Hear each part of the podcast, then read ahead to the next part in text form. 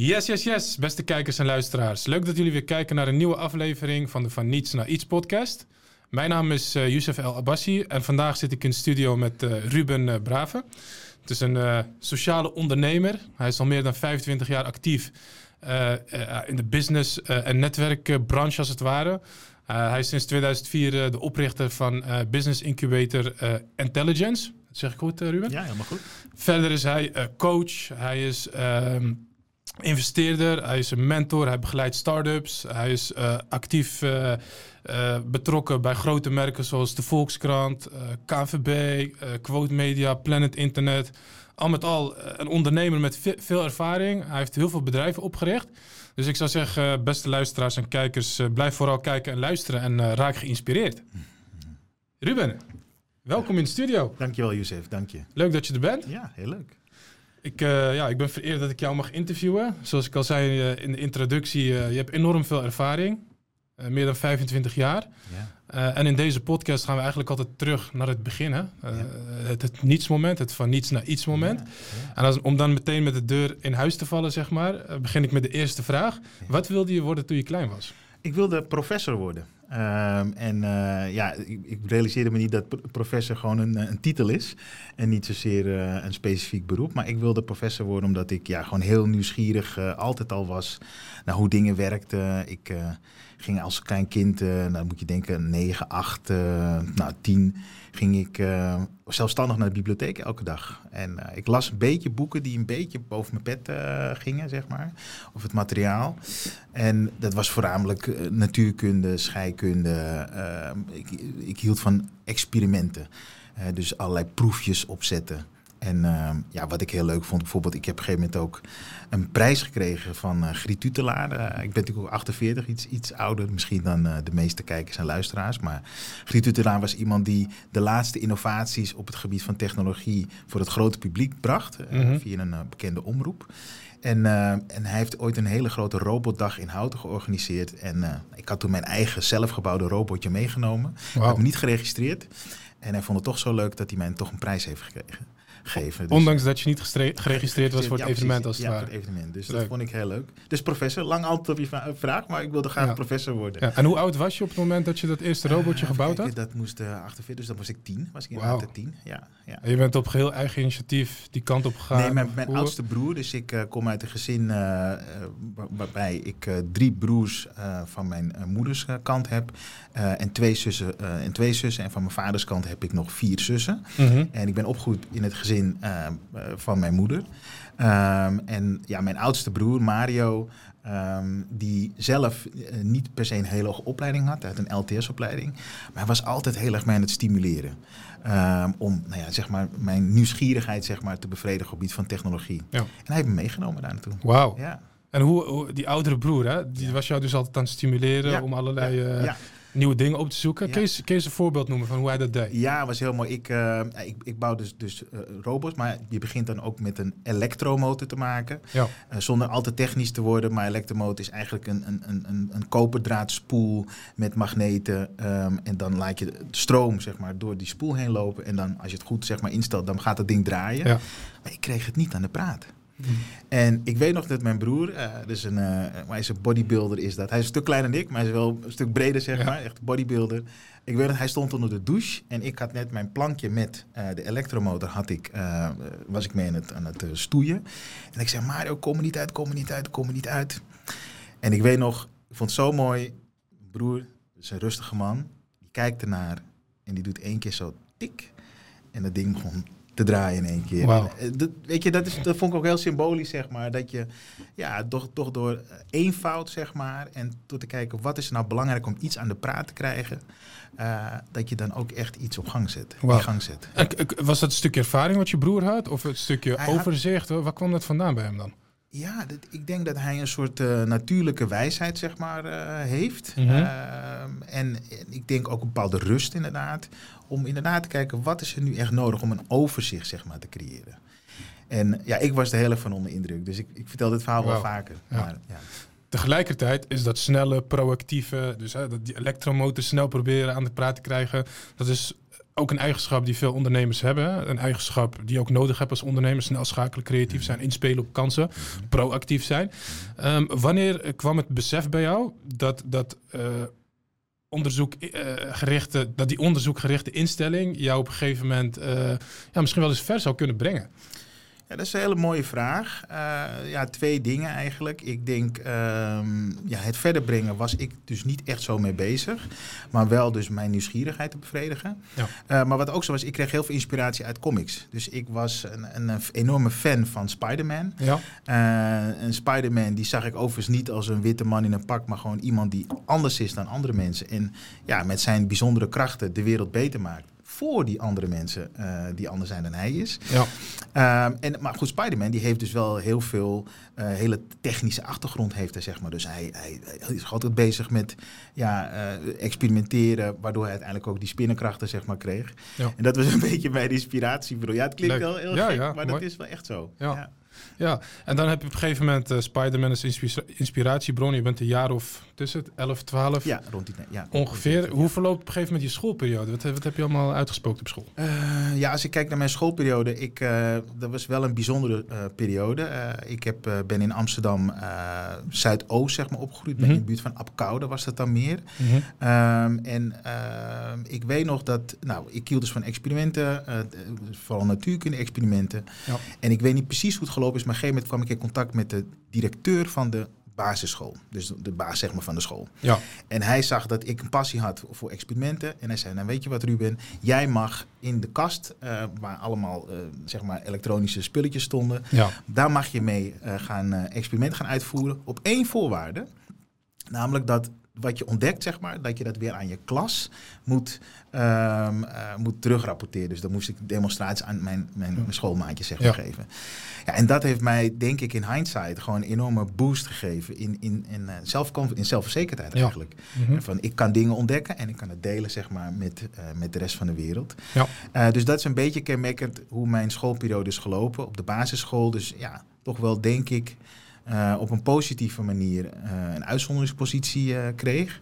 Ja. Um, ja, en vrij snel daarna ging ik naar het gymnasium. en ja, dat was natuurlijk ook ja, relatief, zeg maar, nou, men zegt elitair, zeg maar wel. Maar ik, ik zag dat echt niet zo. Ik zag dat echt van, nou, ik, ik, ik las al, ook op de basisschool las ik al woordenboeken in Grieks en Latijn. Ja. En ja, dat is toen een beetje zo doorgaan. Een soort van op een natuurlijke manier ben je daar die kant op gaan, uh, gaan groeien als het ware. Wil ik toch nog heel even terug naar het moment dat je de feedback terug moest presenteren aan de klas. Hè, van, van het idee wat je dan uh, in elkaar mocht zetten. Wat was het eerste of misschien wel het leukste uh, idee wat je hebt mogen presenteren op die jonge leeftijd? Ik denk, uh, ja, dat is een heel eenvoudig proefje waarbij je uh, ijzervijzel op een, op een vel papier zeg maar, laat, laat vallen. Ja. En dan zet je daaronder een magneet of een elektromagneet en dan zie je de, de banen zeg maar, die het magnetisch veld eigenlijk ja, ja, representeren. En ik weet nog dat uh, mijn schoolvriendjes toen zeiden van... wow, wat is dit? dat, dat je dat opeens, dus die krachten, die onzichtbare krachten... Ja. dat je die dus visualiseert eigenlijk.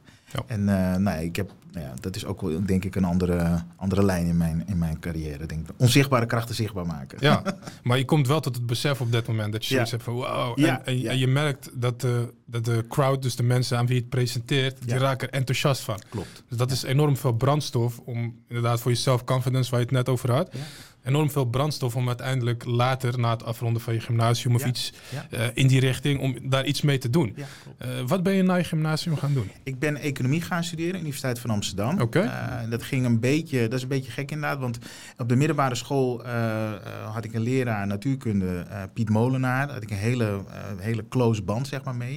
Een soort, ja, een soort vaderfiguur eigenlijk ook wel, denk ik, was hij voor mij. En Piet, uh, met Piet Molen heb ik ook een uitvinding gedaan. Ik heb een, we hebben een bril gemaakt, uh, die werkt op zonnecellen, uh, waarmee je blinde mensen hun omgeving kan laten horen. Wow. En zodat ze zich op die manier dus zeg maar in de ruimte kunnen oriënteren. We hebben het uiteindelijk niet gepatenteerd. hij is ook vroegtijdig helaas overleden. Ik had het eigenlijk gewoon moeten doen. maar en, ja, toen dacht ik ook, en ik, ik kwam toen ook een beetje in een andere levensfase. Um, en ik dacht, ja, wat wil ik, wat wil ik nu doen? Want ik zag dat Piet Molenaar veel ehm, nou ja, eh, ja, achter het, eh, hoe heet het, eh, in, in, een, in een kamertje zeg maar zat. En dus ik heb op een gegeven moment letterlijk het boek van de Universiteit van Amsterdam omhoog gegooid. En zei van, nou, kijken wat er uitkomt. En boom, het viel op de grond en het kwam economie, kwam eruit. En Ja. nou, dat ben ik toen gaan studeren. Ja. Ehm, en het een beetje, dat is ook wel een beetje gek gelopen. Want ik heb het op een gegeven moment ook niet afgemaakt, zeg maar, die studie. Op een hele rare, een hele rare reden eigenlijk. Ehm, ik, ja, ik werkte op een gegeven moment gewoon echt al ehm, in het bedrijfsleven. Ehm, en ik dacht van, nou, weet je, als, als Steve Jobs en, eh, en eh, eh, Bill Gates hun opleiding niet hoeven af te maken, Ja. dan ga ik dat ook niet doen. Dus en zo ben ik een beetje natuurlijk in ja, een beetje zo'n ondernemersmentaliteit gecreëerd. Ja, ja. want Steve Jobs en eh, Bill Gates zijn dropouts. Zijn drop-outs, ja. En die deden niet, een, niet zomaar een studie, maar Nee. echt een studie aan Harvard volgens Precies, mij. En ja. Bill Gates weet ik even niet uit mijn hoofd. Ja, volgens mij ook. Ja. En jij had zoiets van, ja, als die iconen dat kunnen, dat doen, dan, dan, Ja. dan, dan zou ik dat ook kunnen. Dat Ja, ook, mooi. Ja, ja. Eh, je, je hebt in, in een vroeg stadium de bril inderdaad eh, Ja. toen samen met meneer Molenaar ontwikkeld. Klinkt heel revolutionair. Hoe oud was je op dat moment? Eh, ja, toen moet ik al iets ouder zijn geweest. Hè? Dus dat is 14, 16, zoiets. Eh, ja, rond die leeftijd. Eh, de bril heette ook Nova Solar. Ja. nieuwe zon, zeg maar, vertaald vanuit de Latijn. En Mhm. mijn, oud, mijn jongste dochter heet ook Nova. Wauw. Dus dat is wel... ja. Een soort van ode aan, Ja, aan dat project, Ook zeg wel. maar. Ja, Leuke naam. ja. Oké, nou dan, dan eh, laat je het zeg maar schieten om de technologie achter zo'n bril te patenteren. Ja. Is dat, is dat een mooie les geweest? Ja, ik denk dat we, wat, wat ik op een gegeven moment ook achterkwam, is dat, eh, en dat kwam later ook eh, toen ik als, als serial tech founder, dus ja, meerdere technische bedrijven opzette. Zeker in het begin, mijn, mijn eerste bedrijf kreeg een hele hoge waardering van eh 20 miljoen. Wauw, ja. Ehm, en nou goed, op een gegeven moment heb ik dat wel verkocht, maar niet zeg maar voor dat enorme bedrag. Ehm, wat, ik, ehm, eh, wat ik me realiseerde is dat ik op een gegeven moment ook een negatieve relatie met geld had. En ik heb een hele fijne jeugd eh, gehad. eh, en, nou, heel veel liefde voor mijn broers en zussen. Ik was, ben ook een nakomentje, dus... Beetje verwend ook. Een beetje verwend. Dus, nou, wat ik zeg, mijn oudste broer die altijd aandacht had. Ik heb een lieve zus, Ja. dus... ehm, Fijne omgeving, fijne stabiel. omgeving, stabiel. Dus, eh, maar ik realiseerde me wel op een gegeven moment dat, eh, nou ja, goed, mijn moeder was dan single mom. Dat was altijd struggle. En ik dacht van, nou, het leven is fijn, iedereen is lief, iedereen houdt van mij. Maar af en toe is er gewoon iets met geld. Eh, en als dat zeg maar opgelost is, dan, nou ja, dan is de sky the limit, om het zo te zeggen. Bleek overigens ook niet waar te zijn. Ehm, maar ehm, long story short, ik realiseer me wel dat ik een negatieve relatie zeg maar, met geld had. En daardoor kon ik in het begin een aantal dingen ook gewoon niet pakken.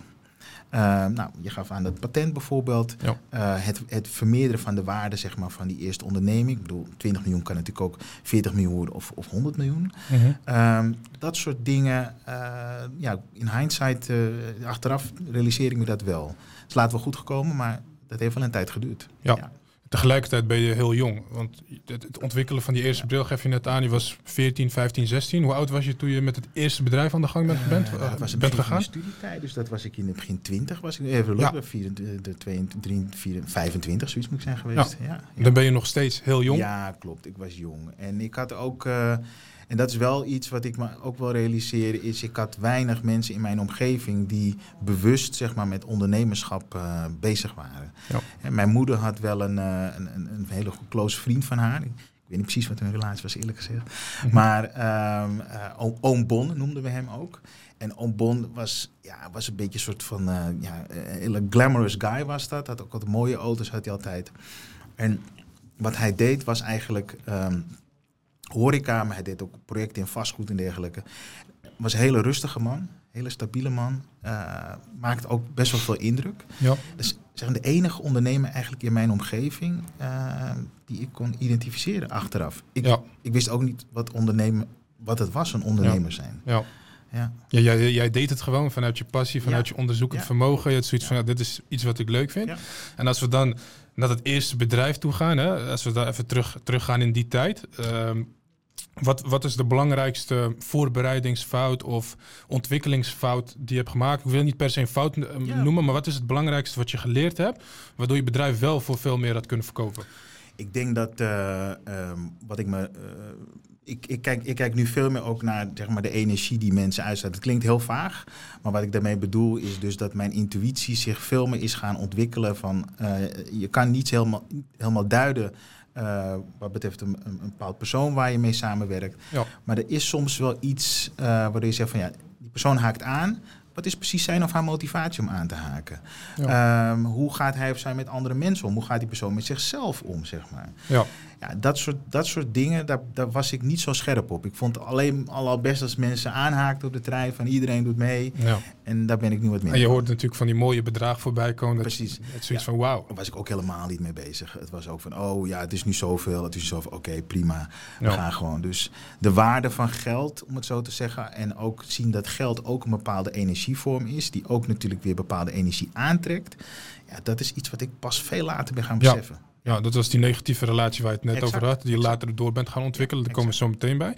Ja. Uh, Neem ons mee. Waar, waar, hield je eerste bedrijf zich mee bezig? Wat, waar was je in actief? Welke branche? het eerste bedrijf uh, hield zich bezig met zogenaamde mobile internet applications. Ja, dat is nu allemaal niks. Alles is natuurlijk nu mobile nu. Het is allemaal vanzelfsprekend. Maar, vanzelfsprekend. Maar wij waren echt de pioniers op het gebied van uh, mobile internet. Uh, mijn, een van mijn eerste banen zeg maar, was ook zeg maar in de internet service providers wereld. Dus ik was mede verantwoordelijk voor de eerste 50.000 abonnees van Planet Internet, KPN Vandaag. Wow.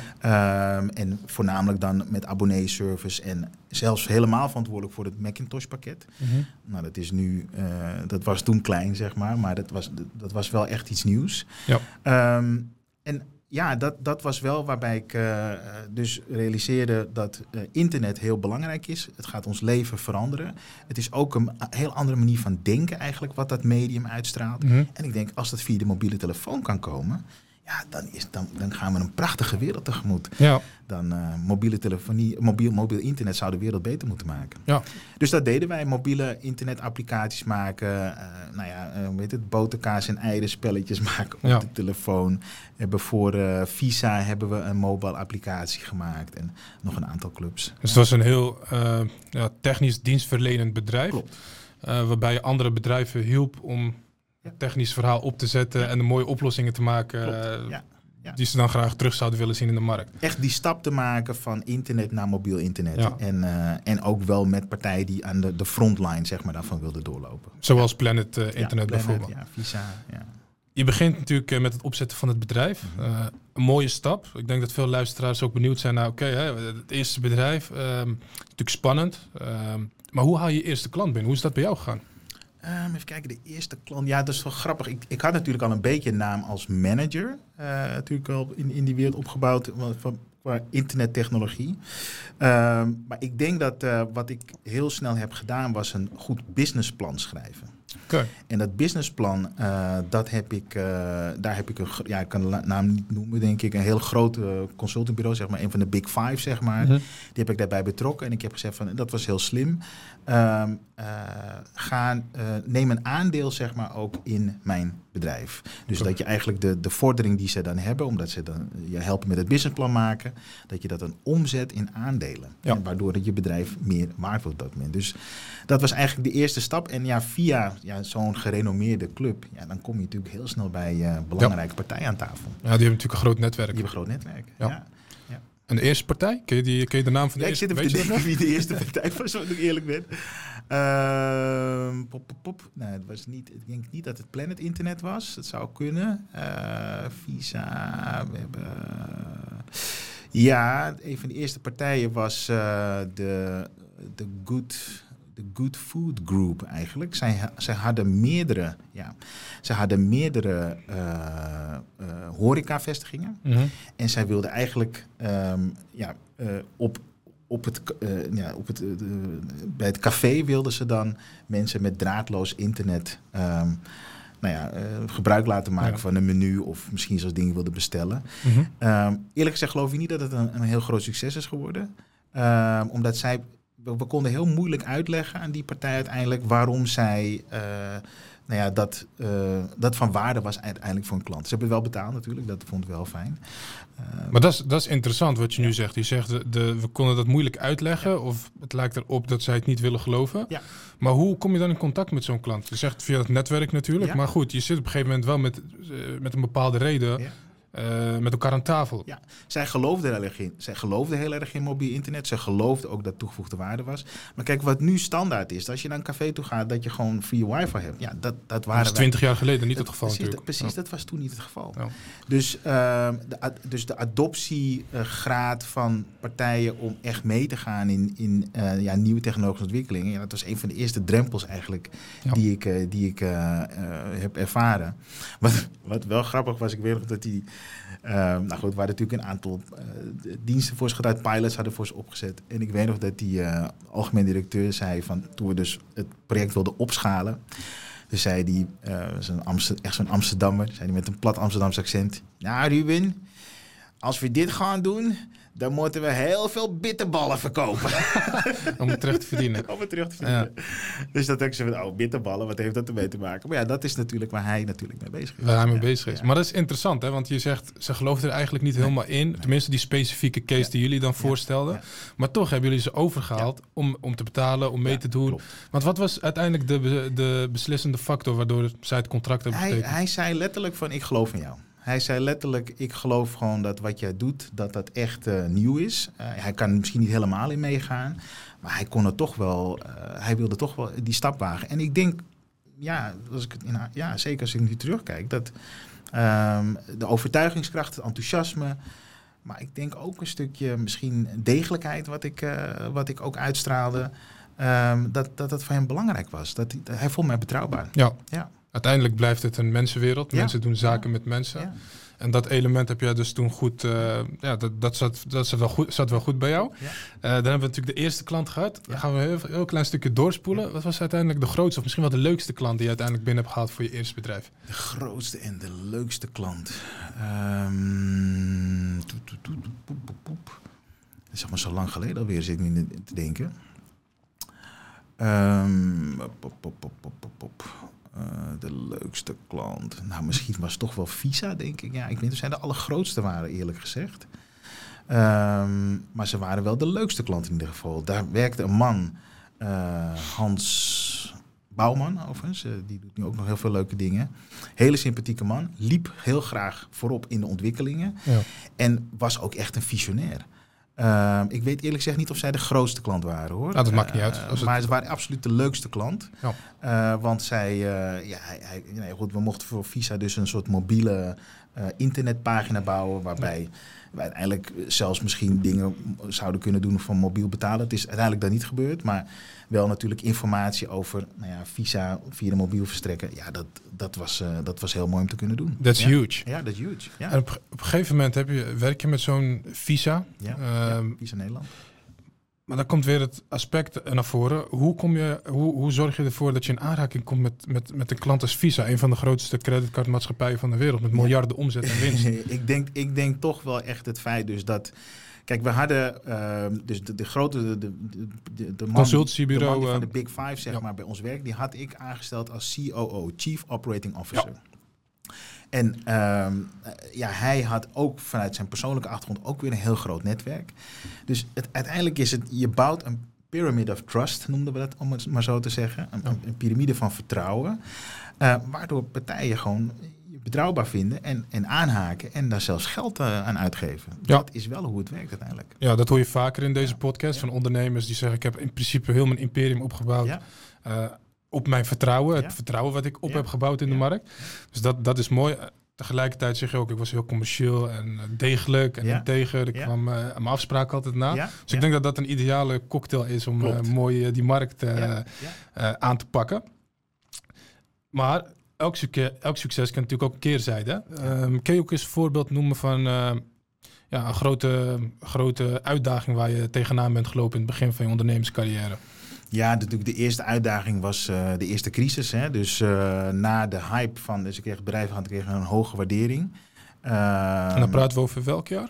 Uh, dat is dus 2000, 2001 moet het zijn. Oh ja, met de internet, ja, internet bubbel, hype, zeg maar. Ja. ja, en, dan, en wat ik me dus niet, ook niet realiseerde was dus dat de investeerders waar ik dus mee te maken had, dat zij hun geld ook op de beurs belegd hadden. En ik had dus ja, de beurs klapt, nou ja, dus wat maakt dat uit? Ja, heel veel. heel veel. uh, dus toen kwamen ze terug van, nou, ik wil toch even praten over de valuation. Ik zeg, hoezo? Weet je, dus um, uh, wat, wat, de eerste bubbel die burstte, dat was echt heftig. En uh, ja, ik had een, een bedrijf werkte op een gegeven moment ook 40 mensen, geloof ik. in het begin al binnen een paar maanden. Dus, en dat was wel een klap om natuurlijk al die mensen dat bericht te geven. Jongens, we gaan eventjes een stapje terug doen. Ja. Um, en uiteindelijk heeft dat mij ook wel geleerd hoe je ja, mensen op een hele vriendelijke manier de deur kan wijzen. Ja, tegelijkertijd is het, is het uh, iets wat gebeurt in de externe omgeving. En Ja. de externe factoren noemen we dat. Ja. Iets waar je niet heel veel invloed op hebt. Ehm, maar heb je ook in je bedrijfscarrière, vooral in de periode van je eerste onderneming, iets, iets geleerd ehm, waar je zelf heel veel invloed op had? Dus zonder dat er een crisis toeslaat. Dat je zegt van oké, deze fout heb ik gemaakt. Heb ik op een gegeven moment van geleerd. In, in mijn verdere carrière heb ik het op deze manier aangepakt, zodat het niet meer voorkwam. Ja, ik denk eh, wat ik heb, ben anders gaan doen is toch eh uitgebreide screenen. Hè? Dus eh, variërend van, eh, eh, nou, als het gewoon bepaalde keyposities gaat, BKR, Mm. checks eh, gedaan, eh, checks bij de Kamer van Koophandel voor zover dat inzichtelijk is, referenties opvragen, ja, gewoon veel meer een achtergrondcheck. Van de mensen. Ja, absoluut. Dat ben ik echt wel eh, gaan doen. En dat heeft, eh, dat, dat heeft me echt wel eh, daarna ook wel eh, een aantal uh, geholpen om een aantal problemen te vermijden. Ja. Ja. En je intuïtie ontwikkelt zich natuurlijk. Exact, exact. Waardoor je mensen meer Ja. kan lezen, Ja. een beter gevoel Ja, hebben bij absoluut. mensen. Dus dat, dat is ook positief. Op een gegeven moment... Oh, sorry, wilde je wat zeggen? Ja, precies. Je zou bijna kunnen zeggen dat ik ver- verplaats me dus van zeg maar, de fascinatie voor de uitvinding of het, technische aspect, zeg maar, ben ik gewoon veel meer gaan kijken hoe mensen Ja. eh, werken, zeg maar. En ook natuurlijk hoe zij dan aanhaken op het systeem. Maar vooral dus focus van technologie naar mensen eigenlijk. Dat is Ja. denk ik, eh, ja. En heb je op een gegeven moment eh, die twee werelden gecombineerd? Of is het echt een shift geweest van het onderzoeken, eh, het onderzoeken de, de, de professor naar meer bezig zijn met mensen? Of heb je dat uiteindelijk gecombineerd? Hoe moet ja, je dat zien? Dat, is wel, dat is, vind ik een hele mooie vraag, zeg ik eh, even. Kijk, wat ik, wat ik op een gegeven moment realiseerde is dat eh, die technologie is niet neutraal. Die technologie, daarin zitten ook bepaalde waarden en normen ingebakken. Ehm, die bewust of onbewust worden meegegeven aan een systeem. Ja. Eh, heel concreet zie je dat nu, nou, wat- zo'n algoritmes, zeg maar, die natuurlijk eh, nou, in dit geval eh, racistische of bias Ja. kenmerken meenemen. Maar ik ben dus veel meer gaan kijken wat voor waarden, wat voor normen en waarden hebben de personen waar ik mee samenwerk en hoe hangt dat samen met de technologie die wij ontwikkelen. Oh ja. Ja, Ja. ja dat is een mooie Dat, is een hele mooie, mooie combinatie. Ja. Op een gegeven moment werk je toen naar de exit. Ja, ja. Ehm, in wat lastigere tijd. Want wanneer heb je het eerst... Nou, die exit was wat later. Dus we Oh, wel hebben- wat later, Ja, zeker. Dus nee, je moet natuurlijk niet verkopen op het moment dat het minder gaat. Nee. Eh, dus eh, nee, ik heb bedrijf weer opgebouwd. Ik heb eh, eh, zeg maar ook vanuit de cashflow die dat bedrijf genereert, heb ik ook overnames gedaan in andere, andere bedrijven. Dus ik heb Mhm. een aantal tweetal andere bedrijven overgenomen. Ja, en op een gegeven moment eh, heb ik ook een partner erbij gehaald die veel ervaring had op het gebied van fonds opzetten. Ehm, en was ook iemand waar ik heel goed mee kon schakelen. Ehm, en op een gegeven moment hebben we een strik om ons aandelenpakket gedaan en hebben dat iemand aangeboden. En toen was het eh, klaar. Atje, en dan heb je natuurlijk een aandeel, of tenminste een mooi bedrag op je rekening staan. Je geeft al aan, ik ben door gaan investeren, eh, andere, so- andere ondernemingen op gaan zetten. Kun je daar misschien wat meer over vertellen? Ja, dus eh, een van de ondernemingen die we opzet is eh, een, een bedrijf wat zich bezig met, met recommendations. Dus dat is zeg maar het zusterbedrijfje van het zuster, zuster van Search. De Search Mhm. is één ding, maar Ja. recommendation is de andere kant. Eh, dat hebben we ook opgezet met TNO. hebben we dat op een gegeven moment opgetuigd. Ehm, en het andere is, we hebben op een gegeven moment ook besloten om een soort eh, ja, incubator eigenlijk, dus echt de eerste incubator eigenlijk van te maken. Dus dat we andere bedrijven gingen helpen die, ehm, eh, nou ja, zeg maar, behoefte aan begeleiding, financiering en dat soort dingen. Dus een beetje wat ik nu doe, maar dan zeg maar wat, wat losser, ook meer gericht op andere bedrijven. Dus dan moet je ook denken aan een creatief bureau in de, eh, in een bureau in de creatieve sector hebben opgezet, wat zich bezighield met ehm eh, NGO, nou niet NGO's, ook wel corporates bewust te maken van eh, hun maatschappelijke rol. Ja. Ehm, eh, Artillery, Art for a Better World heette dat. Een hele mooie naam was dat. Ehm, en we hebben ook een bedrijf wat zich bezighield met IT-studenten uh, matchen met het bedrijfsleven. Dat was een heel winstgevend bedrijf overigens. Mhm. Hebben we ook opgezet, of ja, overgenomen, opgezet. Dus ja, er zijn heel veel. Ja, dat klinkt, eh, dat klinkt als een mooi portfolio van bedrijven waar jullie toen mee Ja. bezig waren. Ja. Ik, ik, ik hoor nog niet echt een, een focus. Het is heel breed van het creatief was, het, was, bureau het, naar... was, het was eigenlijk allemaal gericht op, eh, nou ja, hoe zou ik het zeggen, toch wel iets van een maatschappelijk nut hebben. Ja, En dat zag ik pas achteraf eigenlijk. Zoals die IT-studenten. Ja, dat, dat zijn dat IT-matchingbedrijf. Dat, dat gigantische vraag natuurlijk naar. Was, Ja. nogmaals, dat was eh, behoorlijk winstgevend. Maar het was wel zo dat ik dacht van... het is belangrijk dat studenten niet een, een stageplek alleen hebben... maar gewoon een goede plek hebben om te werken. ja. Nou, hetzelfde geldt voor het creatief bureau. Dat werkte voor corporates. Eh, Denk aan een ING bijvoorbeeld. Eh, Mr. Potato Head was een, grote campagne bijvoorbeeld die we daarvoor deden. Ehm, ja, die, die, die wilde zich niet, eh, die wilde niet bezig zijn met greenwashing, zeg maar. Maar dat, waarschijnlijk deden ze dat dan toch wel op een bepaalde manier. Maar wij dachten dus, wij helpen dus zo'n corporate meer duurzaam eh, te worden. ja. Dus ja, dat zijn allemaal... eh, ja, dat was wel leuk. Dat, was de, dat was het grote gedachtegoed achter alles wat je deed. En daar kwam Ja. eigenlijk later pas achter, zeg je. Ja, klopt. Ehm, Bewust, dat ik ervan bewust werd eigenlijk, dat dat de rode draad was. ja, En later zijn we natuurlijk dingen meer gaan indelen in echt portfolio van het is eh, ICT. en dan wilden we ook dingen doen met home automation bijvoorbeeld, health. Ehm, en natuurlijk media eh, natuurlijk ook. Maar dat, dat kwam pas veel later, dat het Ja. gestructureerd werd. ja. op een gegeven moment ga je inderdaad lijnen uitzetten. En Klopt. dan komen weer andere kansen op je pad. ja klopt. Je bent heel veel bezig geweest met, ehm, met, met startende ondernemers, startende bedrijven. Welke eigenschappen zag je terugkomen bij, eh, bij personen eh, die uiteindelijk succesvol zijn geworden? Ik denk ehm, een, een, eh, ja, wat men noemt dan de growth mindset eh, is heel belangrijk. Dus het gaat niet zozeer of iemand alleen intelligent is, eh, maar ook dat iemand open staat om zichzelf eigenlijk opnieuw uit te vinden. Ja. Dat is wat ik heb gezien. Dus, dus ja, weet je, als je heel veel ondernemers die starten, die kunnen dan één kunstje en dan, ja, dat kan heel groot worden overigens. Dat, dat hangt vanaf wat het kunstje is natuurlijk. En ook de timing. dat, dat betekent dat je dan heel groot met je bedrijf kan worden. Maar wat ik vooral zie is als je echt wil groeien, dan, dan moet je ook, nou ja, daar toch ook weer die relatie met geld natuurlijk ook goed onder de loep nemen. Hoe verhoud je je tot je eigen bedrijf? Hoe verhoud je tot je werknemers? Maar dat betekent dat jij eigenlijk moet veranderen. Als jij wil dat je bedrijf verandert, dan moet jij ook veranderen. En ja, dan, dan moet je dus jezelf opnieuw kunnen uitvinden. En mensen die, dat, die daar moeite mee hebben, om maar zo te zeggen, die zichzelf misschien ook een beetje te serieus nemen wat dat betreft, Ja. eh, daar eh, heb ik wisselende ervaring mee. Laat ik het daarmee houden. Je, moet, je, je moet eigenlijk eh, niet dat grote logge containerschip schip zijn, maar dat kleine speedbootje die heel snel van links naar rechts kan gaan en snel zichzelf kan aanpassen en zelf wil blijven leren en ontwikkelen om uiteindelijk eh, door te groeien. Ja, want wat ik ook heb gedaan, ik heb natuurlijk ook eh, eh, corporate ventures, een aantal corporate ventures heb ik ook opgezet. Dus, Wat is een corporate venture? een corporate venture is een bedrijf dat voortkomt uit een, eigenlijk een start-up dat, die uit, uit een corporate zeg maar voortkomt. Oh ja, dus net als ASML uit Philips bijvoorbeeld. Bijvoorbeeld, ja, precies. De spin-offs eigenlijk. Spin-offs, en, ehm, nou, een hele interessante was eh Ed Leisure. Eh, die ken je van Belvilla, Eurolale, eh, dat soort clubs. Mhm. Zij wilden toen een stap maken om een nieuw businessmodel in Europa uit te rollen. Dus ik heb voor ze in Spanje, Portugal en Duitsland heb ik daar bedrijven opgezet. Maar dan keek ik dus naar de, de, de echte aandeelhouders zeg maar, de- daarvan. En ik was dan zeg maar ook de directeur, het interim dan. Mhm. Omdat ik dat vanuit mijn eigen onderneming deed. Mhm.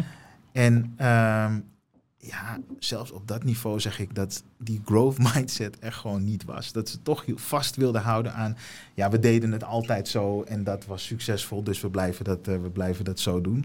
Maar ja, als je een heel nieuw businessmodel gaat uitrollen, ja, dan moet je een heel andere mindset ook hebben. Moet je andere mensen aantrekken, andere cultuur moet je daar gaan creëren. Ehm, dus het is niet alleen bij startende ondernemers, om maar zo te zeggen. Het gaat Ja. eigenlijk om dat proces van transformatie, van niets naar iets. Ja. Eh, of van wat er is naar iets, Iets extra's iets creëren. nieuws. Ja, klopt. Ja. Heb je een mooi voorbeeld van, eh, je noemde net al een voorbeeld van dat leisurebedrijf. Eh heb je misschien een ander voorbeeld in je eigen bedrijven, waarbij je dus samenwerkte met een, met een ander, een ander partner, waarbij je ja, een soort van vastliep of waarbij die growth mindset niet tot uiting wilde komen of kon komen? Ehm, ja, ik denk, ehm, nou, als ik dan terugkijk naar dat creatief bureau, uh, Artillery Art for Better World, ehm, dat was, uh, was ook een heel snel een groot succes. Dus ik moet denken dat je dan binnen een half jaar dat je gewoon een half miljoen omzet hebt. Ja. en ja, de man waar ik dat mee deed, die uh, was een enorm creatief talent. was gewoon iemand die op een hele andere manier dingen bekeek. Maar die had een, uh, een, uh, een, uh, ja, een Achilleshiel, zeg maar. En hmm. dat was dat hij een aantal dingen uit zijn jeugd op een bepaalde manier niet verwerkt had. En um, ja, dat, dus het psychologische aspect ja, heb ik in dat opzicht ook gewoon echt onderschat ja. bij zo iemand. En je zag dus dat het bedrijf begon te groeien. En toen kwamen er dus nieuwe mensen binnen, er kwamen nieuwe klanten binnen. En ja, hij begon mensen te beledigen, ja. grensoverschrijdend gedrag te vertonen. Uh, ja, dat, is niet goed. Dat, is geen growth mindset. Nee, dat is geen growth mindset. Uh, en dat, dat is iets wat, wat je dan als ondernemer gewoon niet uh, toe kan laten of niet moet, moet, moet kunnen ik accepteren. Zag, als ik zag het niet aankomen. Het was ook een, nou wat ik zei, het had ook een deels een hele belangrijke sociale, sociale doelstelling, het, ja. het initiatief. Ja. En dat je dan ja, ik weet dat mensen uit India kwamen en dat ze, ja, die konden dan misschien zo goed Engels uh, of Nederlands uh, praten. Ja. ja. dat die dan gekleineerd werden. Uh, daar, ik, ik, ik, voor mij was het moeilijk te verbinden met elkaar. Ja, snap ik. dus, ja. ja, dat is dan die knop die om moet. En dat is iets wat niet thuis hoort als jij daarmee bezig bent. Ik hoor in je verhaal dat je steeds meer bezig gaan, bent gaan houden met het sociale aspect, sociale impact. Uh, ook in de processen, het stroomlijnen van je processen later in de bedrijven die je hebt opgezet.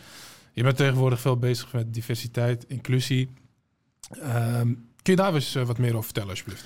Ja, dus uh, dat, is wel, dat is voor mij een behoorlijke life-changing experience geweest. Dus op een gegeven moment heb ik mijn belangen verkocht. En toen ben ik nou, van 2013 tot 2018 ja, eigenlijk een soort van sabbatical heb ik dan echt genomen. Dus rustiger aangedaan, nou, yoga en dat soort dingen doen. Um, maar uh, ik werd op een gegeven moment benaderd in 2020 uh, eh, door de directeur-generaal van het ministerie van Economische Zaken, Volker mm -hmm. Vijzelaar. En hij las een heel klein artikeltje over mij in het Algemeen Dagblad, uh, waarbij ik vertelde over mijn ervaring met boardroom racism, racisme in de bestuurskamer. Ja. En uh, nou, dat had veel te maken met onder andere projecten die ik uh, voor de grote Nationale Voetbalbond uh, zeg maar deed. Um, en ook een aantal technische instituten in, in Nederland. Hij kon niet geloven. Hij zei van dat het op dat niveau nog in Nederland bestaat. Dus hij nodigde me uit naar Den Haag, kom een kop koffie drinken. Kan je mij helpen, vroeg hij, om die Nederlandse start wereld divers en inclusiever te maken? En uh, ik zei, ja, dat is prima. Wat moet ik nou doen? Ze zei, nou, ga op verkenning met hoofdletter V. Ik zeg, oké. Wat houdt dat in? Ik dacht, nou, ga een paar mensen spreken. Ik zeg, goed. Ik dacht, twintig mensen misschien uh, spreken. Nou, uh, uiteindelijk, Youssef, heb ik meer dan 350 wow. ondernemers van ondervertegenwoordigde groep gesproken. In een periode van? Uh, dat was september 2020 tot en met, uh, nou, volgens mij uh, drie kwart jaar heeft dat ongeveer wow. geduurd. Ja. Intensief? Is heel intensief. Was allemaal in coronatijd ook. Hè? Dus het kon heel efficiënt, kon ja. ik zeg maar al die, die calls zeg maar afgaan. Een aantal mensen heb ik ook een coronaproof wandeling meegemaakt. Maar je moet je dan wel voorstellen dat ja, mensen met een migratieachtergrond, witte vrouwen van een privileged background, mensen de LGBTQ plus community, mensen met een beperking in arbeidsvermogen. Allemaal mensen die, wij spreken, niet die zeven vinkjes van Joris Luijendijk hebben. dat die moeite hebben om toegang te krijgen tot innovatief ondernemerschap. Ja. En ja, ik, uh, ja, uh, ik word er bijna emotioneel van. Uh, nou, ik word, bijna, ik word er emotioneel van ja. als ik dat denk. Want het zijn toch echt. Ja, ondernemers leven. Dat, ja. dat weet je als geen ander. Ondernemen is niet een baan of zo. Dus op het moment dat mensen beperkt worden in hun ondernemerschap, dan wordt hun kwaliteit van leven beperkt. Ja. En ja, ook echt. Uh, ja, mensen hebben ook echt ook dingen meegemaakt als mensen aanrandingen, gegroopt worden in een bestuurskamer. Heftig. Iemand gesproken die in een mental instituut heeft gezeten. En nogmaals, dat zijn dan geen kansarme mensen. Uh, het zijn mensen die, sommigen zijn twee keer gepromoveerd zelfs. Uh, wow. Dus echt bright people die gewoon echt constant tegengehouden worden. Op een of andere manier. Ja, een of andere manier. Um, nou goed, dat heeft geleid tot uh, uh, meerdere inzichten. Enerzijds natuurlijk grootschalig racisme en discriminatie in de uh, Nederlandse ondernemingswereld. Ja. Nou, dat mag niemand meer verbaasd tegenwoordig. Tegelijkertijd, uh, Youssef, zag ik ook dat um, er een terugtrekkende beweging is van uh, zeg maar ondernemers die non-usual suspect zijn, om het zo te zeggen. Dus uh, zo van, nou dat zal wel alleen niet zijn voor jonge witte mannen, zeg maar. Um, of dat soort netwerken, daar moet ik niet heen gaan, want daar hoor ik niet thuis. Ja. Dus een terugtrekkende beweging en een uitstotende beweging. En dat zorgt ervoor dat die kloof ja, groter wordt. Die groter wordt. Ja. Nou, dus zo, op een gegeven moment uh, met het ministerie van Economische Zaken ook besloten om een initiatief op te richten. Dutch New Narrative Lab. Nou, ja. Dutch is natuurlijk duidelijk. Lab gaat over experimenteren, fouten maken, leren, groeien. Uh, en New Narrative gaat erover dat meer mensen van verschillende achtergronden zichzelf moeten kunnen herkennen in het beeld, in het narratief, in het verhaal van innovatief ondernemerschap. Ja. En ehm, ja, dat is, dat is dus nu de afgelopen maanden zijn we daar dus mee bezig. Dat loopt best aardig als ik eerlijk ben. Ehm, we hebben nu iets van elf ondernemers, zeg maar, in het eerste cohort, zoals het dan heet. Uh, die we begeleiden qua mindset en resilience. Natuurlijk ook investor readiness. Dus dat ze hun paparas zeg maar klaar hebben om een potentiële investering te ontvangen. Ja. Um, en ook, nou ja, ook zorgen voor meer zichtbaarheid van die groepen. Wauw, dat, uh, dat klinkt als een heel mooi project. Ja, Wat is het uiteindelijke doel van het project? Het doel van het project is uh, nou, in ieder geval betere toegang tot innovatief ondernemerschap voor alle groepen. Mhm. En als ik dan kijk, zeker uh, van mensen met een migratieachtergrond, ook intergenerationeel vermogen ontwikkeling mogelijk maken. Ja. dus hoeveel mensen van kleur of met een migratiegrond hebben een, heel plat gezegd, hebben een eigen huis bijvoorbeeld. Of hebben dus een, of een onderneming, dus een BV noem ik het dan, dat noem ik dan echt een onderneming even. Uh, die ze aan hun kinderen kunnen overdragen. Ja. Want familiebedrijven zijn toch wel in Nederland de backbone van de economie. Ja. Um, maar als je dan kijkt hoeveel familiebedrijven er zijn voor mensen met een migratieachtergrond, ja, dan is dat relatief gering. Ook voor vrouwen is dat gewoon relatief gering. Ehm, en ja, dat zorgt ook voor een enorme ongelijkheid waar die gewoon heel ingewikkeld is. Maar waar komt dat vandaan? Zijn het allemaal eenmanszaken? Of weten ze gewoon, weten die partijen niet hoe je dan zo'n BV over kan dragen als familiebedrijf zijn? Hoe, waar komt dat vandaan? Ja, ik denk, uh, wat ik vooral heb gezien is dus uh, uh, niet beseffen dat wat je aan waarde creëert in je bedrijf, dat je dat in een andere entiteit in een BV zeg maar kan stoppen. Dus dat is een heel abstract concept van een, BV. Wat is dat dan? Maar het, zijn, het is echt een andere rechtspersoon die overgedragen kan worden aan een andere partij die daar meer waarde in kan stoppen of waarde uit kan halen, dus investering of desinvestering kan doen. Maar dat is heel abstract eigenlijk als je het erover hebt. Mensen denken, ja, ik doe toch iets en ik krijg daar geld voor. En uh, ik uh, kijk hoeveel erin gaat en eruit gaat. Maar het gaat ook over investeren. Het gaat ook over uh, je bedrijf zo positioneren dat, dat er meer, dat andere partijen er ook meer waarde uit kunnen halen. Goodwill. Ja, goodwill. Al dat soort dingen. Ja. En dat zijn, en, en dat, is, dat is ook een stukje, dus wat ik ook ontdekte, is dus, het gaat niet alleen over toegang tot financieel kapitaal. Het gaat ook over sociaal kapitaal. Toegang tot resourcevolle netwerken die mhm. andere assets hebben, andere kennis ook hebben dan die jij hebt. Ja. Uh, het gaat ook over um, symbolisch kapitaal, eervolle zichtbaarheid voor datgene waar je mee bezig bent, zodat je ook zichtbaar bent. Dus ja. daarom vind ik het platform wat jij aan het opzetten bent enorm belangrijk uh, daarin. Um, maar dat, dat is dus heel erg onontwikkeld voor, uh, nou ja, zeg maar, de, die een, uh, underserved, zegt men ook wel eens, of overlooked founders. Ja.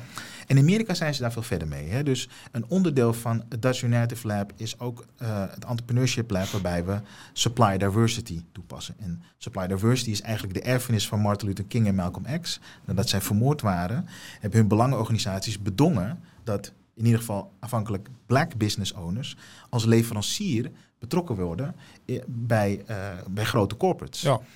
En uh, ja, om, om dat even af te ronden, put things into perspective. Uh, in 2021 is er 261 biljoen dollar van corporates naar minority business owners gegaan. Wow. Dus dat is een gigantische handel met ja. enorme impact. Ja. En wij werken eraan om dat in Nederland te introduceren wow. in Europa. Wat een fantastisch project. Ja, ja. En als we dan even teruggaan naar de, naar de details, waar selecteren jullie de, de bedrijven op waar jullie mee samen willen werken? Ja. Hebben jullie bepaalde dus- criteria? Dus, als het gaat over supply diversity, 51% in handen van een uh, minority, business, uh, minority business owner of, of vrouw. Uh, gevestigd in, in Europa en de Nederlandse identiteit ook, zeg maar. Maar dat is zeg maar de, de criteria. En ja. het moet ook een BV zijn. En het moet een commerciële, commerciële doelstelling hebben. ja. Heel interessant. Dat is een project wat we zeker allemaal moeten volgen. Jullie luisteraars en kijkers uh, ook. Uh, ik hoorde je net ook zeggen, van, een voorbeeld waar de luisteraars zeker wat aan hebben ook. Um, het is heel moeilijk voor die groep om, bepaalde, om, die BV te vullen met bepaalde assets. Dus niet alleen de omzet en de winst en, of de, de, de, de handelswaar, maar ook andere toegevoegde waarde creëren. Dat kan een goodwill zijn, maar wat kan dat nog meer zijn? Uh, nou ja, kijk, een grote klanten. Uh, nou, laat ik zeggen, de meeste initiatieven die ik heb gestart, die starten eigenlijk altijd met een grote database. Dus zorg ervoor dat je een, een, een, een, ja, een, potentieel klantenbestand hebt, om het zo te zeggen, om gewoon mee te starten. Het klinkt als een open deur, maar ik denk dat heel veel mensen dat toch onderschatten. En denken van als ik op social media een beetje actief ben, dan, dan komt het allemaal vanzelf wel. Mijn ervaring is dat oldschool mailen, waarbij de conversie van uh, suspects naar prospects naar klant, zeg maar. Dat je dat heel goed kan monitoren. Dat dat nog steeds de, de, de, beste, de beste way to go is, om het zo te zeggen. Ja. Um, ja, en wat is nog meer denk ik van belang? Ja, kijk, je moet natuurlijk ook gewoon uh, goed nadenken over... Uh, Um, uh, hoe je je aandelen structureert. Ja, het klinkt heel technisch, maar je hebt verschillende soorten aandelen. Um, en uh, als je aandelen uh, bij je houdt, zeg maar cumulatief preferente aandelen, dat betekent dat je in het begin, in het begin misschien een beetje verlies maakt. Maar op het moment dat er winst uitkomt, dat jij dan de eerste bent, zeg maar, die zeg maar, die winst er ook uit kan trekken. Dat soort, dat soort dingen, zeg maar, dat soort, de techniek zeg maar, van, van ja, het kapitaal wat je in je je onderneming hebt. Dat is heel belangrijk. Het andere is natuurlijk ook gewoon kijken naar uh, waardering van um, bepaalde ja, technische uh, assets. Denk aan een stuk software wat je hebt ontwikkeld. Dat je dat ook kan activeren, zeg maar, op je balans. Ja. Uh, dat is een hele belangrijke. Uh, en als je dat van een andere partij overneemt, dat je dat via een agio-investering kan, kan toevoegen aan de waarde van je onderneming. Ja. Dat soort technische. ja, dus grappig genoeg, uiteindelijk het is natuurlijk ook echt een financieel. Uh, het, is, het is natuurlijk een avontuur, hè, ondernemen. Je bent dingen aan het doen en waar naartoe gaan. Bij the end of the day, dus die, die vorm van energie in de vorm van finances, ja. die moet je gewoon heel goed uh, managen. Ja, absoluut. En daar creëer je inderdaad meer waarde mee. Ja. Maar het is ook leuk voor jezelf om, om te weten wat je aan het doen bent en wat je bedrijf waard is. En ja. voornamelijk hoe je kan zorgen dat het bedrijf meer waard wordt. Exact, exact. Dat allemaal komt zou moeten komen van een mentor. Uh, nu doe je dat in de vorm van uh, het lab waar je mee bezig bent. Voor de luisteraars die uh, denken, interessant allemaal. Um, ik zou ook graag een mentor willen hebben. Wat adviseer je onze luisteraars? Hoe, hoe, hoe vind je een goede mentor? Ja, wat wij, een goede mentor vind je toch wel terugkomend op een goede check op de normen en waarden die je hebt. Maar tegelijkertijd ook.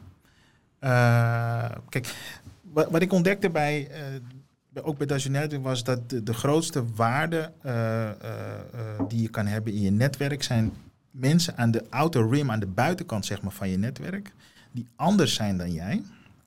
Andere opvoeding, ander netwerk, ander netwerk, andere perspectieven. Maar die, waarmee je wel die waarden zeg maar, deelt. Dus een, een mentor zeg maar, kan jou helpen om te hoppen, zeg maar, ook naar andere netwerken. Of in ieder geval meer open daarvoor te staan. Dus een mentor die helemaal zeg maar, op jou lijkt, dat zou ik ook weer niet adviseren. Maar je moet ook wel een bepaald punt van herkenning hebben. Uh, zeker als het gaat over normen en waarden. Maar ook wel dat je zegt van, ja, dat is anders.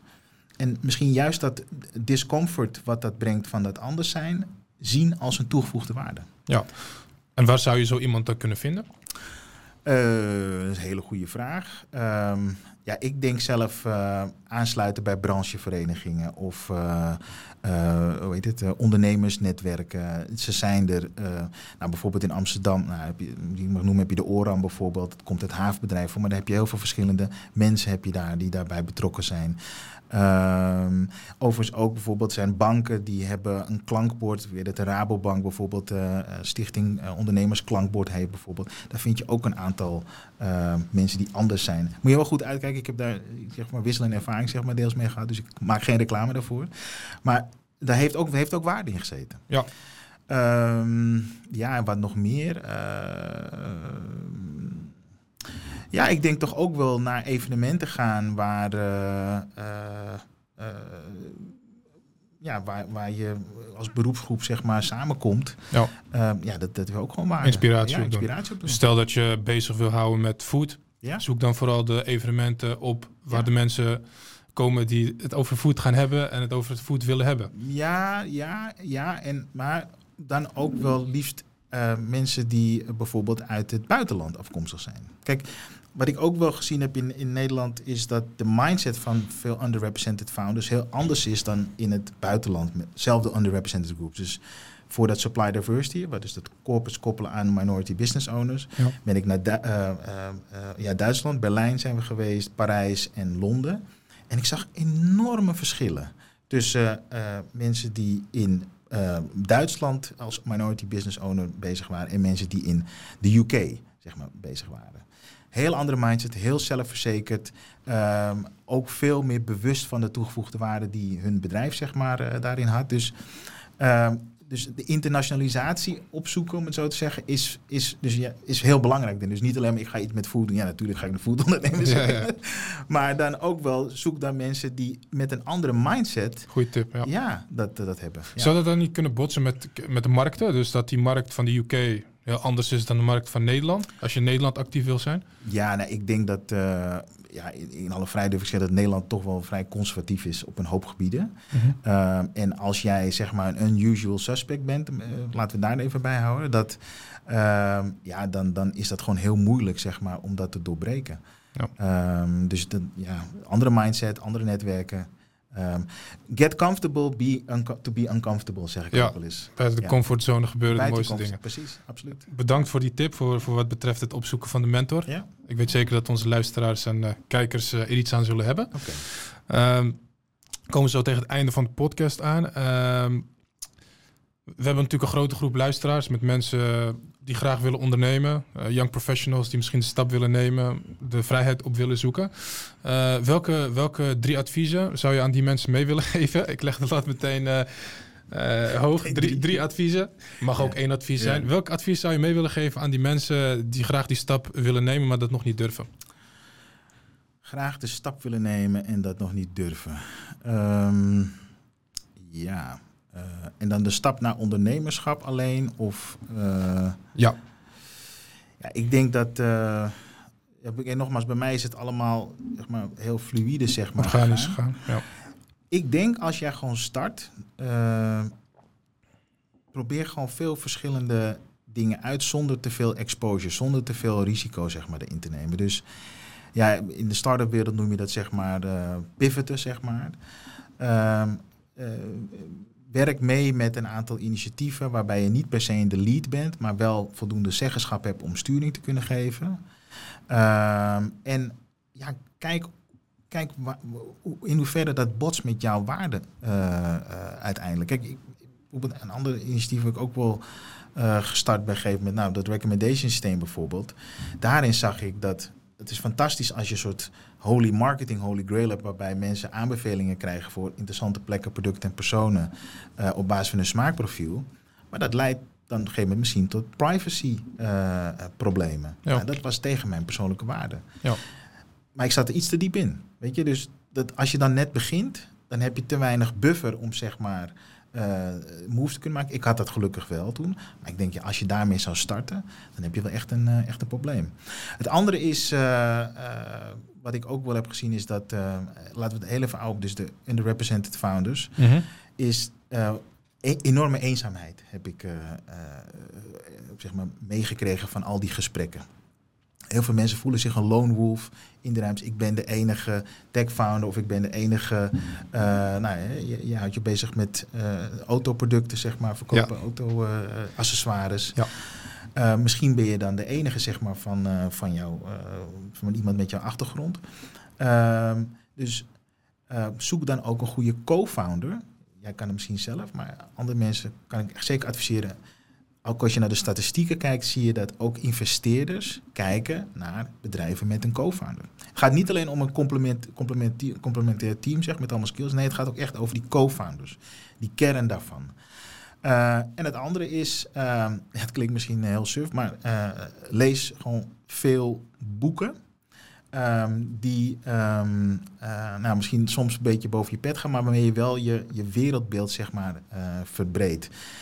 Timing is namelijk een heel ander belangrijk aspect van het succesfactor van een onderneming. Je kan een fantastische onderneming hebben op het gebied van nou, uh, ik ken een bedrijf, uh, ik weet de naam niet meer, die zeg maar, een webshop maakt voor om boeken te verkopen. Maar ze hebben 350 uh, miljoen dollar is er ingegaan. Dat is feitelijk had mislukt. Daarna kwam Amazon.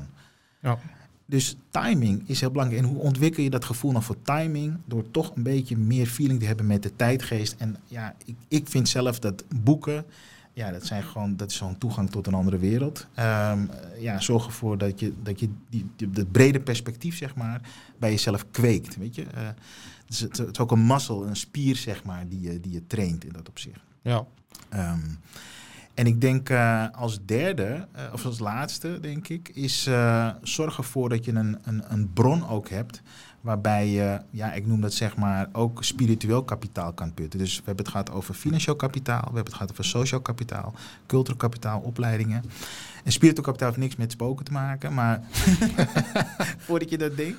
Nee. Uh, dat gaat over hoe geef jij betekenis aan de relatie met jezelf ja. en de relatie met je omgeving. En dat kan zijn omdat jij, uh, weet ik wel, een, een, een, African heritage hebt. Het kan zijn dat je een heritage uit het Midden-Oosten, maar iets waarbij, waarbij je het gevoel hebt dat je een onderdeel bent van een groter geheel zal jou helpen in de tijden dat het moeilijk is. In tijden dat er niemand is die je wil helpen. In tijden dat zeg maar, de bankrekening op min uh, whatever zeg maar, staat. Dan heb je een, een kracht nodig buiten jezelf um, die jou zeg maar, voort kan helpen. Ja. ja. En in de tijden dat het heel goed gaat, mag je ook dankbaar zijn. En in tijden weet je ook waar het vandaan kwam. Ja, dan weet je waar het vandaan kwam. Ja. Hele mooie adviezen. Uh, ik had nog wel een punt over uh, de co-founder. Ja. Um, mag dat iemand zijn die op je lijkt? Of zeg je van, Oeh, is een goeie. Liever iemand die uh, iets aanvult. Ja, uiteindelijk, ja, zeker iemand die iets aanvult. Uh, dus qua skillset, zeker een aanvullende skillset. Um, maar ook weer, ja, iemand die. Uh, je moet je ook je tegenspraak kunnen organiseren hè, als ondernemer. Ja. Want anders ga je natuurlijk alleen een bepaalde kant op. Um, dus het moet ook iemand zijn die tegen jou durft op te komen. En dat kan soms lastig zijn, want juist als ondernemer heb je nou ja, sommigen noemen het bijna narcistisch, maar heb je toch wel die, die, die, die scherpe kant heb je dan zeg maar nodig om te zeggen weet je, ik geloof gewoon dat ik dat kan en je gaat ervoor. En dan toch moet je iemand hebben die zich veilig genoeg voelt bij jou om te zeggen eh, nee uh, Youssef, uh, even, op de rem. even op de rem. Ja, bij mij is dat mijn vrouw. Oh, oh, nou, geweldig. Die doet dat fantastisch. Nou, mooi. Ja, dus beste luisteraars, je hebt dus één, doe zoveel mogelijk. Kijk, het moet niet botsen met je normen en waarden. Ja. Probeer dus te netwerken, lees de juiste boeken, verbreed je uh, wereldbeeld. Uh, wereldbeeld. Timinggevoel. Een mooie co-founder helpt vaak, maar ook vanuit investeringsperspectief uh, om uiteindelijk kapitaal aan te trekken. En dat spirituele is heel belangrijk. Dankbaar zijn op het moment dat het goed gaat. als het niet goed gaat, weet dat er een grotere macht, kracht is die jou altijd bijstaat. Zijn er niet magneten dat je die onzichtbare krachten weer, dat je die voor jezelf zichtbaar maakt? Ja, mooi. Ik denk dat het een mooi einde is. Ik heb nog één allerlaatste vraag voor, voor je. Je leest veel boeken. Je raadt het ook aan uh, aan mensen. Dus ik ga er eigenlijk vanuit dat je veel boeken leest. Nog een favoriete boekentip? Ja, um, dat is uh, The Intelligent Investor, volgens mij is dat, van uh, Warren Buffett. Mm -hmm. um, ja, kijk, volgens mij heet hij Guy Kawasaki, volgens mij, die zegt van je, je, moved, je beweegt zeg maar, van het kwadrant van kleine ondernemer naar, of nee, van werknemer, zeg maar naar klein ondernemer, naar grote ondernemer en eigenlijk naar investor. Dus al die partijen, al die, die rollen zeg maar in dat ecosysteem, die hebben natuurlijk met geld te maken. Mm um, maar vanuit het perspectief van de investeerder ga je natuurlijk ook veel meer nadenken van ik investeer in mijn personeel. Um, dat bedoel ik natuurlijk niet dat je ze als, puur als human capital alleen maar ziet en dat alleen transactioneel is, maar dat je wel bewust bent dat, uh, dat uh, relaties wederkerig zeg maar, moeten ja. zijn. En, en, en sowieso staan er heel veel dingen in, in dat boek. Um, uh, waar, je, waar je gewoon begrijpt ook hoe mensen die veel met ja, geld uh, te maken hebben, hoe die kijken naar bedrijfswaarderingen. Wauw, ja. ik denk dat dat een mooi einde is. Mooi boektip. Ja. Dank je wel daarvoor. Mooi, uh, mooi verhaal. Uh, mooi hoe je bent begonnen, hoe je uiteindelijk die ontwikkeling hebt door kunnen maken, je intuïtie hebt kunnen ontwikkelen, een stukje zelfbewustzijn, et cetera. En uiteindelijk nu bezig bent met heel veel... Uh, het hebben van heel veel impact, sociale impact. Ja. Ik ben ervan overtuigd dat je daar het verschil mee gaat maken. En dat, net als in de VS, die, uh, die bellingen in één keer naar beneden getrokken wordt. En dat er heel veel fund en geld uh, en investeringen en kennis terechtkomt bij die groep die het zo hard nodig heeft. Dus ja. dankjewel voor, voor die inzet. Um, en voor de rest uh, zou ik zeggen, beste kijkers en luisteraars, bedankt weer voor, voor jullie aandacht. abonneer vooral op ons YouTube-kanaal, volg ons op Spotify. Volg Ruben Bravo ook op LinkedIn. benader hem als je een keer wat nuttigs te vragen hebt. en ik zou zeggen tot de volgende keer. Dank jullie wel voor het kijken.